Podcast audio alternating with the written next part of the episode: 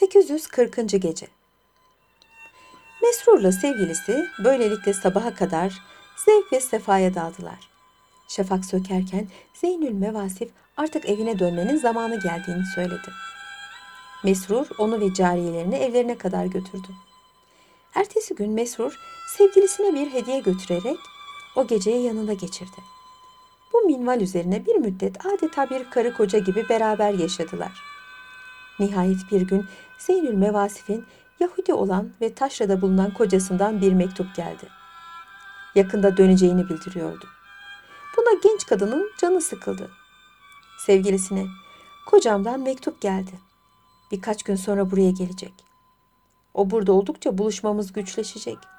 Belki de imkansız olacak.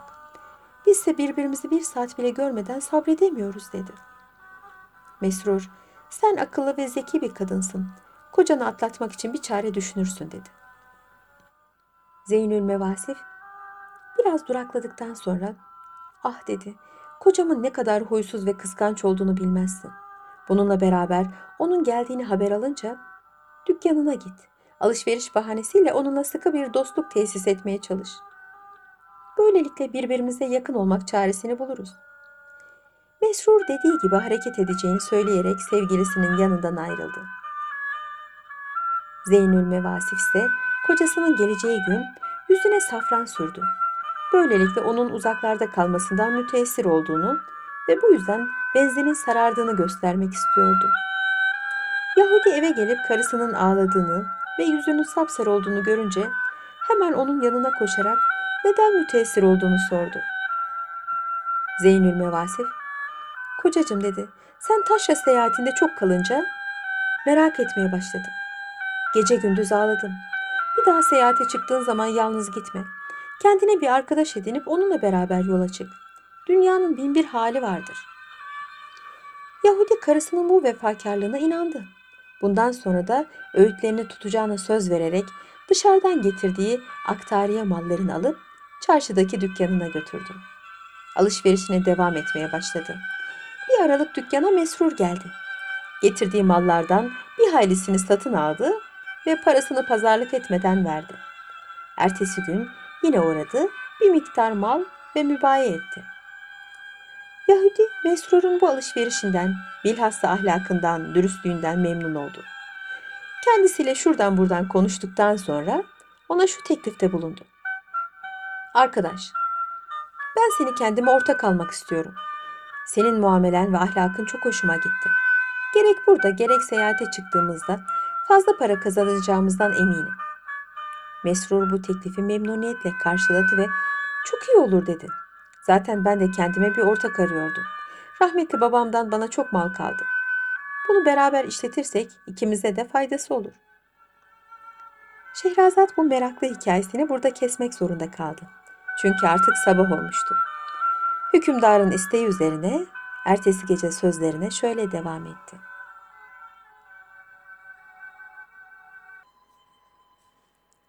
...841. Gece Bunun üzerine Yahudi Mesrur'u alıp evine götürdü. Kendisine misafir odasına bırakarak karısı Zeynül Mevasif'in yanına girdi. Çok iyi, namuslu, aynı zamanda paralı bir ortak buldu. Onu eve davet ettim. Bize iyi bir sofra hazırla. Zeynül Mevasif gelen adamın sevgilisi olduğunu biliyordu. Cariyelerine taze yemekler pişirmelerini ve mükellef bir sofra hazırlamalarını emretti. Sofra kurulduktan sonra Yahudi genç karısının yanına giderek misafirin yanına çıkmasını ve hoş geldiniz diyerek ona iltifat etmesini tavsiye etti. Zeynül Mevasif kızdı. Suratını asarak bağırdı. Aa nasıl olur? Tanımadığım yabancı bir erkeğin yanına ben çıkamam. Beni parça parça etsen bunu katiyen kabul etmem. Yahudi onu ikna etmeye çalışarak. Karıcığım dedi, aptallığı bırak. Biz Yahudiyiz. O ise Müslümandır. Böyle şeyler ayıp değildir. Bilhassa bu gelen zat hem ortağım hem misafirimizdir. Zeynül Mevasif yapmacık bir tavırla bu teklifi birkaç defa reddetti. Nihayet kocasının binbir rica ve ısrarı üzerine çekine çekine Mesrur'un bulunduğu odaya girdi. Hafif bir sesle onu selamlayarak bir köşeye büzüldü. Mesrur gayet terbiyeli bir genç gibi kadının yüzüne bakmadı. ortağı Yahudi ile ciddi ciddi konuşmaya devam etti. Yahudi Mesrur'un bu hareketinden çok memnun olmuştu. Nihayet hep beraber yemek sofrasına oturdular. Yiyip içmeye koyuldular. Bu sırada Mesrur'la Zeynül Mevasif fırsat buldukça birbirlerine aşık dolu nazarlarla bakmaktan asla kendilerini alamadılar. Gece yarısına doğru Mesrur ev sahibinden müsaade isteyerek ayrıldı. Yahudi bir aralık kendisini sadık bir köpek gibi iyi tanıyan ve eve geldiği zaman omzunun üzerine çıkan kuşunun kafesi yanına gitti. Kuş onu tanımadı. Buna hayret ederek o sırada yatağına girip uykuya dalan karısının odasına girdi. Zeynül Mevasif'in Mesrur Mesrurcum diye sayıkladığını görünce de hayreti arttı. İçine bir şüphe girdi. Gecenin sona erdiğini gören Şehrazat hikayesini burada bıraktı. Ertesi gece kocasının isteği üzerine yeniden anlatmaya başladı.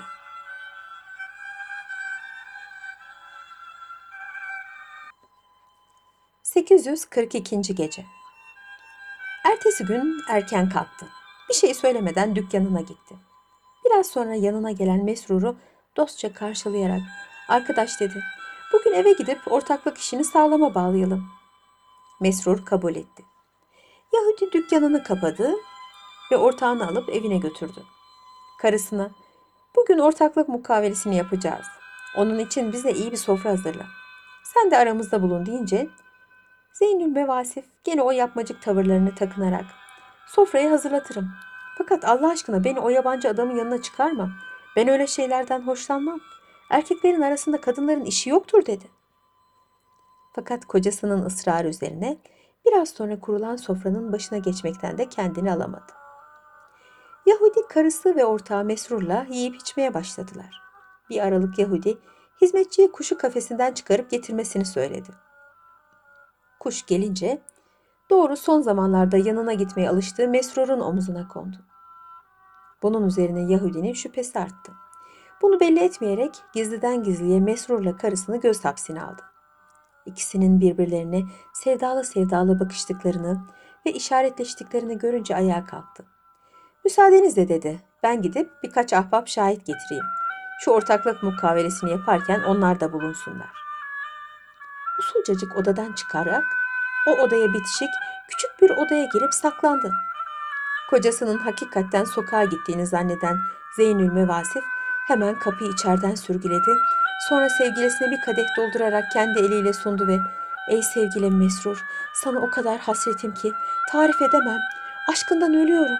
Beni sıcak buselerinle yaşat.'' diyerek onu kucakladı. Öpüşmeye başladılar.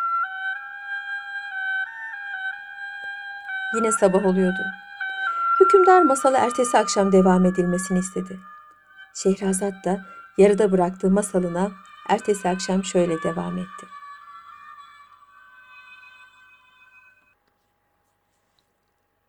...843. Gece Gizlendiği yerden karısının aşığı ile seviştiğini gören Yahudi...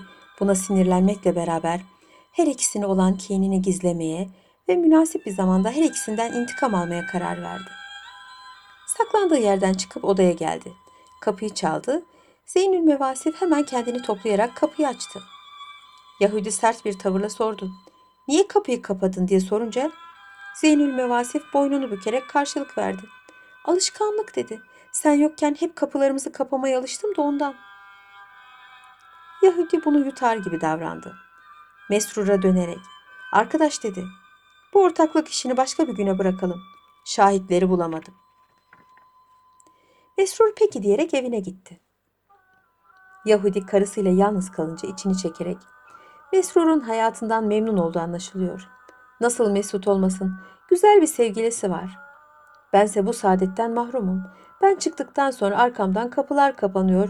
Hizmetçilerim, cariyelerim bana küskün. Terbiye ettiğim kuş bile bana yüz vermiyor. Bir gün elbet bütün bunlara sebep olanların haklarından geleceğim diye kendi kendine söylendi. Karısı kocasının her şeyi anladığını fark etti işi pişkinliğe vurarak sesini çıkarmadı. Ertesi gün Yahudi gizlice bütün mallarını sattı ve güya akrabasından geliyormuş gibi sahte bir mektup yazdırarak karısına gösterdi. Bu mektup akrabamdan geliyor. Bizi davet ediyorlar. Onların yanlarına on gün kadar oturmaya gideceğiz. Cariyelerimizden Hubub'la Sekrub'u götürürüz. Hatup da evde kalsın. İşin içinde bir tuzak olduğunu anlayan Zeynül Mevasif, buna muvaffakat etmekten başka çare bulamadı. Bir taraftan da gizlice sevgilisine haber göndererek meseleyi bildirdi. Ve 10 gün zarfında gelmediklerini görünce kocasının kendisine gaddarlık ettiğini anlamasını ve ona göre hareket etmesini istedi. Sabah olmuştu. Şehrazat gülümseyerek hikayesine ara verdi. Hükümdar da masalı ertesi akşam devam etmesini istedi. Şehrazat o akşam tatlı tatlı anlatmaya başladı. 844. Gece Zeynül Mevasif yol hazırlığını gözyaşı dökerek bitirdi. Kocası niçin ağladığını bilmekle beraber anlamamazlığa geliyordu. Genç kadın bir aralık hemşiresine gitti. Onunla vedalaştı. Sonra eve gelip bütün kapılara mesruru olan aşkını belirten şiirler yazdı. Ertesi gün Yahudi hazırladığı tahterevana karısını ve cariyelerini bindirip şehirden ayrıldı. Sevgilisinin şehri terk ettiğini öğrenen Mesrur bir çılgın gibi onun evine koştu. Birçok tatlı hatıraları olan bu yerin her tarafını gezdi. Kapıların üzerinde sevgilisinin yazdığı şiirleri ağlayarak okudu. Nihayet dayanamayarak sokağa fırladı. Bir yol tutturup koşmaya başladı. Çok geçmeden sevgilisinin bulunduğu kervana yaklaştığını gördü. Kervanın arka tarafında bulunan Yahudinin gafletinden istifade ederek Zeynül Mevasif'in tahterevanına sokuldu ve hazin bir sesle şu şiiri okumaya başladı. Giden bir kervan değil, elimden can gidiyor. Ayrılık geldi çattı, derde derman gidiyor. Yüreğim parça parça, işte canan gidiyor. Ayrılık geldi çattı, derde derman gidiyor. Gözümde kanlı yaşlar, dudağımda hıçkırık. Hayatım baştan başa, gönlüm büsbütün kırık. Beni kırdı geçirdi, helak etti ayrılık. Ayrılık geldi çattı, derde derman gidiyor. Bunu işiten Zeynül Mevasif baygınlıklar geçirdi. Tahterevandan başını çıkararak Mesrur'a gülümsedi ve sabır tavsiye edip kocası görmeden ayrılmasını rica etti. Mesrur sevgilisiyle vedalaştıktan sonra büyük bir keder ve üzüntü içinde şehre döndü. Günlerce ağlayıp sızladı. Nihayet bitkin bir halde Zeynül Mevasif'in evine gitti. Orada kalan cariyesinden daha gelmediklerini öğrenince artık dönmeyeceklerini anladı. Ona mektup yollamak için vasıta aramaya başladı.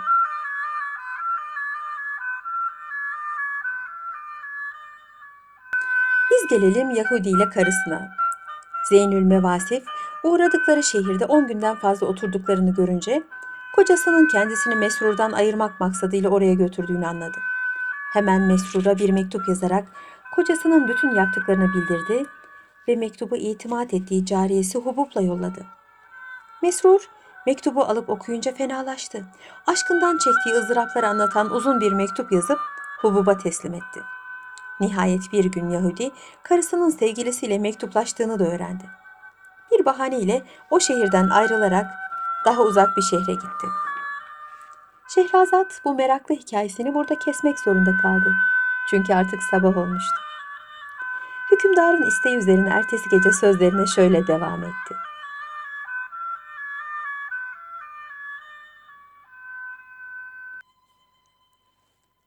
...845. Gece bir müddet sevgilisinden haber alamayan Mesrur, bir gece rüyasında Zeynül Mevasif'i gördü. Onunla yan yana oturmuş muhabbet ediyordu. Mesrur uyanınca bir deli gibi sokağa fırladı. Zeynül Mevasif'in Nesim adındaki hemşiresinin evine gitti. Ona derdini açtı. Daha evvel aralarındaki aşk macerasını bilen Nesim ona bir mektup yazacağını söyledi ve onu bir vasıta bulup ablasının bulunduğu şehre yollayacağını ilave etti. Bunun üzerine Mesrur ona mektupta yazacağı şeyleri söyledi ve bu iyiliğinden dolayı kendisine teşekkür ederek evine döndü. Nesim, Mesrur'un ağzından yazdığı mektubu tanıdığı bir tüccarla gönderdi. Mektup Zeynül Mevasif'in eline geçince genç kadın çok sevindi. Karşılığını yazıp yollamak istedi fakat bunu öğrenen kocası ona meydan vermedi. ve o şehri terk etmek için yol hazırlığını yapmaya başladı. Bunu gören Zeynül Mevasif artık fazla dayanamadı. Be adam, bizi şehirden şehre neden sürüklüyorsun diye şikayet etmek istedi. Yahudinin de artık canına tak etmişti. Başını tehditkar bir tavırla sallayarak, Mesrur'la mektuplaşmanız kesilinceye kadar sizi şehirden şehre sürükleyeceğim. Sen ve cariyen Hubub namusumla oynadınız. Yetişmiyormuş gibi mallarımı da alıp ona verdiniz. Bu yaptığınız harekete düpedüz hırsızlık denir. Ben size bunun cezasını vereceğim dedi. Hemen bir demirci çağırarak karısının ve cariyelerin ayaklarına bu kağılar vurdurmasını söyledi. Merhametli bir genç olan demirci, Zeynül Mevasif'in güzelliğini görünce ona acıdı. Yahudi'ye dönerek, insafsız adam dedi, böyle peri gibi güzel bir genç kadına zincir vurulur mu? Böyle bir kadın eğer benim yanımda olsa, günde yüz günah işlese, kadı ona ufak bir ceza bile veremez. Yahudi demircinin sözünü kesti. Sen karışma, bu kadın hırsızdı. Cariyeleriyle bir olup malımı çaldılar ve aşıklarına yedirdiler. Genç demirci bu sözlere inanmamıştı. Böyle güzel ve müstesna bir kadının suç işlemesine ihtimal vermiyorum. Gel sen bunu benim hatırım için affet. Gecenin sona erdiğini gören Şehrazat, hikayesini burada bıraktı. Ertesi gece kocasının isteği üzerine yeniden anlatmaya başladı.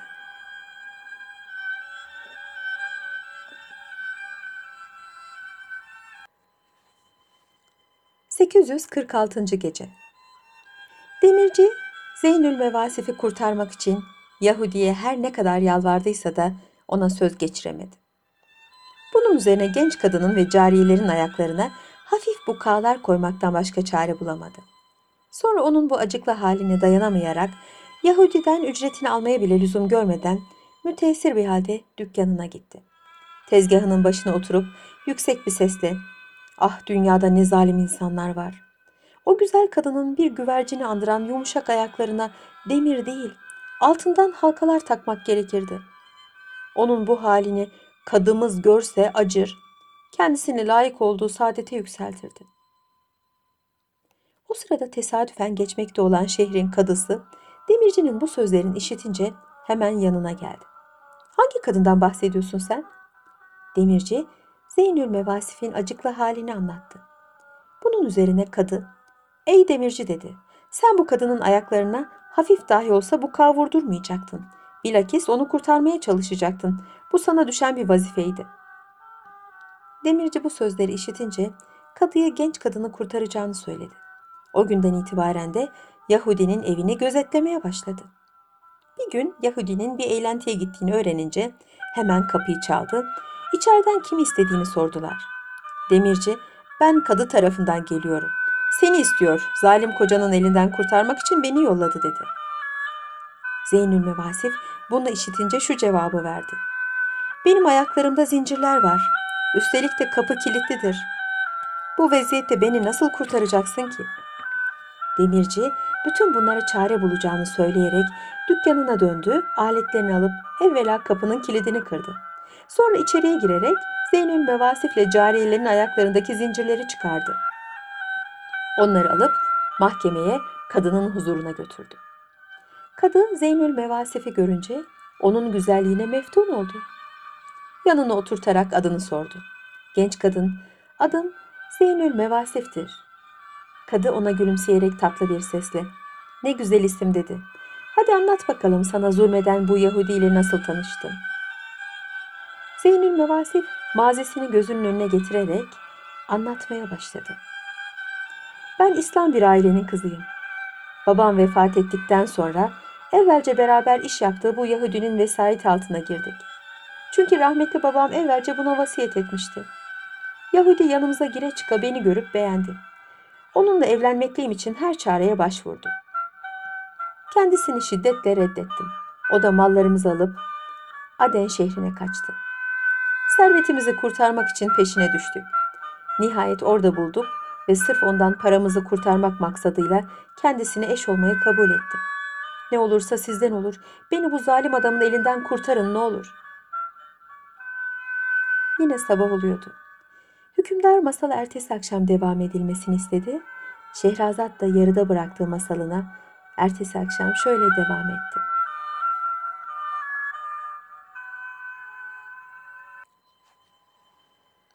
...847. Gece Kadı Zeynül Mevasif'in macerasını dinledikten sonra... ...cariyesi Hubub'a dönerek... ...eğer hanımın benimle evlenmeye razı olursa... ...onu Yahudinin elinden kurtarırım. Hem de mallarını da geri alırım dedi. Hubub durumu idare etmek maksadıyla peki bu teklifinizi yerine getirmeye çalışırız diyerek hanımı Zeynül Mevasif'le mahkemeden ayrıldılar. Doğru müftünün dairesine gittiler. Zeynül Mevasif ona derdini açtı. Genç kadının güzelliğine aşık olan müftü de ona talip oldu. Kabul edildiği takdirde kocasından hakkını alacağını söyledi. Zeynül Mevasif onu da tatlıya bağlayarak cariyesiyle birlikte evine döndü. Yahudi daha eğlentiden gelmemişti. Biraz sonra çıka geldi. Karısıyla cariyelerini serbest ve neşeli görünce bağırdı. Sizi mesrur mu gelip kurtardı? Bakıyorum yine keyfiniz yerinde, hırsızlar. Zeynül Mevasif hemen cevap verdi. Bizi hakim kurtardı. Yarın sabah beraber mahkemeye gideceğiz. Orada hangimizin hırsız olduğu anlaşılır. Yahudi bu tehditlere ehemmiyet vermedi.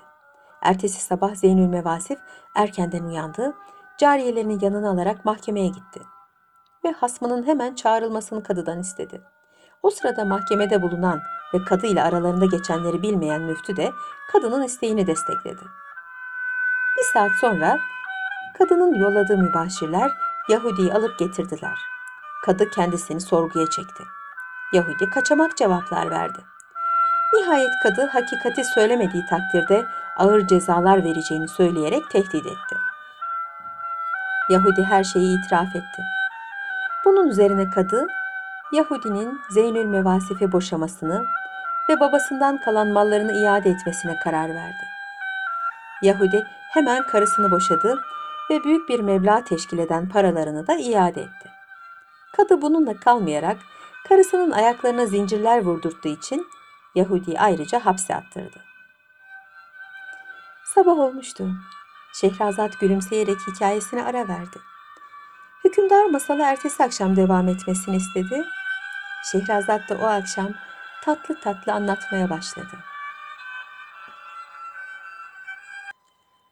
848. Gece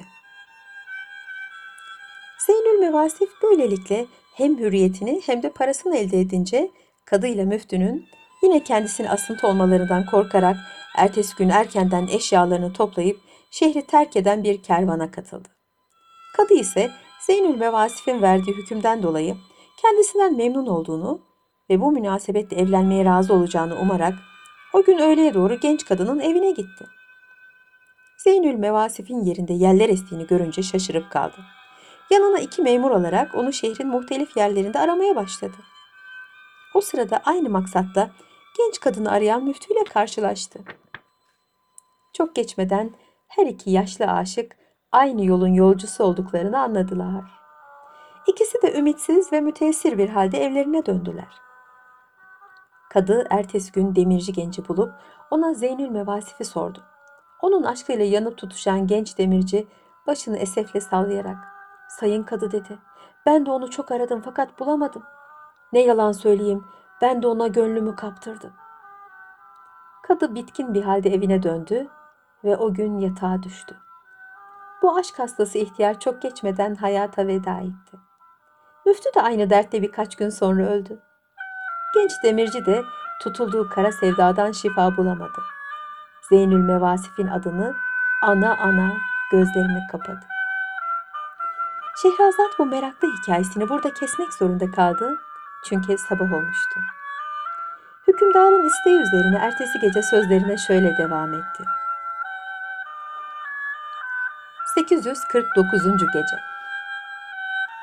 Zeynül Mevasif ise şehirden ayrıldıktan sonra bir müddet yoluna devam etti. Nihayet bir manastırın civarında konakladı. Bu manastırda Yuhannes adında bir keşiş vardı. Kırk rahibin başında bulunan bu keşiş, o civarlarda çadır kuran Zeynül Mevasif'i görünce onun müstesna güzelliğine meftun olmaktan kendini alamadı. Kendisini manastıra davet ederek bir oda ayırdı. Ertesi akşam rahiplerden birisini yanına göndererek kendisini odasına davet etti. Giden rahip de genç kadının cazibesine kapılarak keşişin emrini unuttu. Genç kadına ilanı aşk etmeye başladı. Zeynül Mevasif onu reddetti. Keşiş yolladığı rahibin iş görmediğini anlayınca başka bir rahip gönderdi. O da evvelki gibi yapıp genç kadına kendisi malik olmak istedi. Keşiş böylelikle bütün rahipleri birer birer yolladı. Hepsi de bu dilber kadına abayı yaktılar. Bunun üzerine keşiş, insan kendi işini kendi görmelidir diyerek bir yemek sofrası hazırladı ve sofrayı alıp Zeynül Mevasif'in odasına götürdü. Genç kadın keşişin bu ikramından memnun olarak onunla beraber yemeğini yedi. Yemekten sonra da şuradan buradan konuşmaya başladılar. Nihayet keşiş daha fazla dayanamayarak genç kadına ilanı aşk etti. Zeynül Mevasif kaşlarını çatarak ''Ey muhterem keşiş'' dedi. ''Her kuşun eti yenmez. Size ram olacağımı aklınızdan çıkarın.'' Keşiş mahcup olmuştu. Hemen odasına çekildi. Genç kadın da eşyalarını topladı, manastırdan ayrıldı. Bir müddet o civarlarda çadır kurarak oturdu. Nihayet oradan geçmekte olan bir kervana katılarak yoluna devam etti. Yolda kervan halkı aşktan ölen kadı ile müftüden bahsediyorlar ve hep o Yahudinin güzel karısı buna sebep oldu diyorlardı. Zeynül Mevasif bunları işittikçe korku ve heyecan içinde kalıyordu. Bilhassa kervandakilerden Yahudinin de serbest bırakıldığını öğrenince büsbütün telaşa düştü. Kendini gizlemek için elinden gelen bütün gayreti sarf etti. Gecenin sona erdiğini gören Şehrazat hikayesini burada bıraktı. Ertesi gece kocasının isteği üzerine yeniden anlatmaya başladı.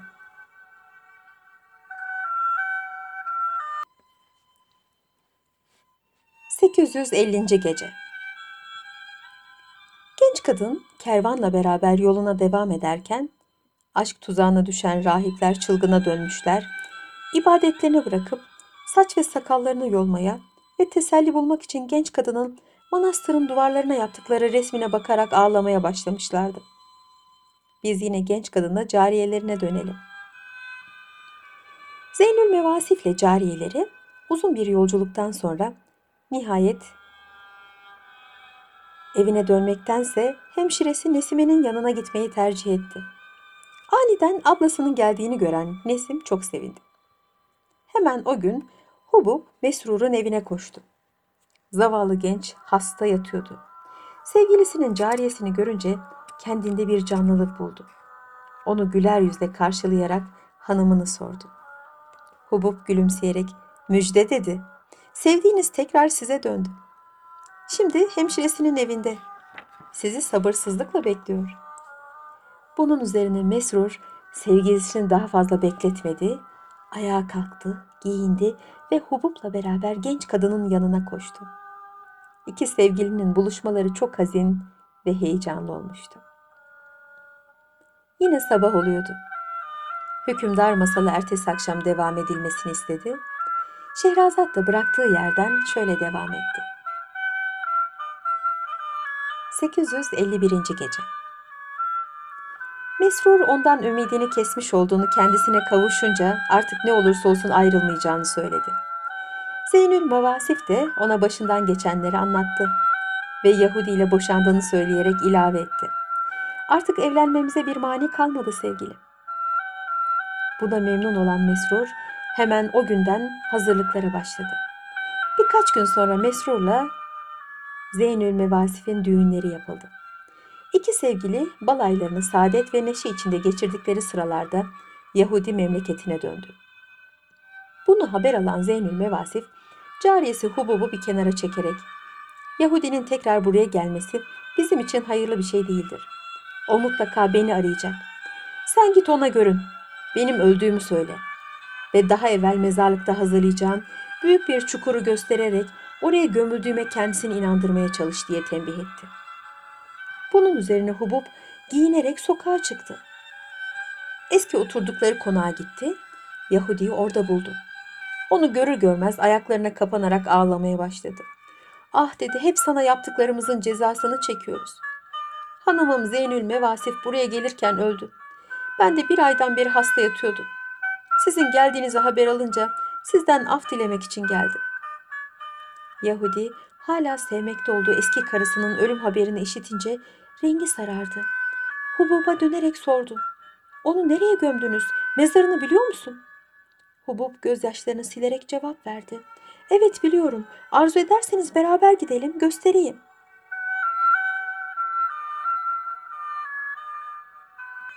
Yahudi hemen ayağa kalktı, Hubub'la beraber mezarlığa gitti.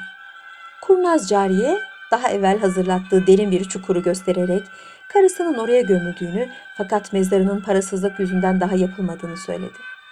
Yahudi çukurun kenarına yaklaşıp karısının mezarına bakmak isterken o sırada arkasına geçen Hubub kendisini var kuvvetiyle itti. Yahudi birdenbire baş aşağı derin çukura yuvarlandı.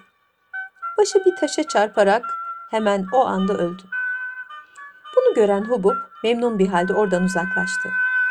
Zeynül Mevasif'in yanına gidip Yahudinin akıbetini anlattı. Buna çok memnun olan Zeynül Mevasif'in artık hayatta korkacak ve saadetine engel olacak hiçbir şey kalmamıştı. Mesrur'la ömürlerinin sonuna kadar saadet ve refah içinde yaşadılar. Şehrazat hikayesini burada bitirdi. Sonra hükümdara dönerek, eğer müsaade ederseniz yarın gece size Ali Nurettin'le Meryem Zinnariye'nin hikayesini anlatayım dedi. O dinlediğiniz hikayeden çok daha heyecanlıdır. Bunun üzerine hükümdar o gecelikte Şehrazat'ı bağışladı.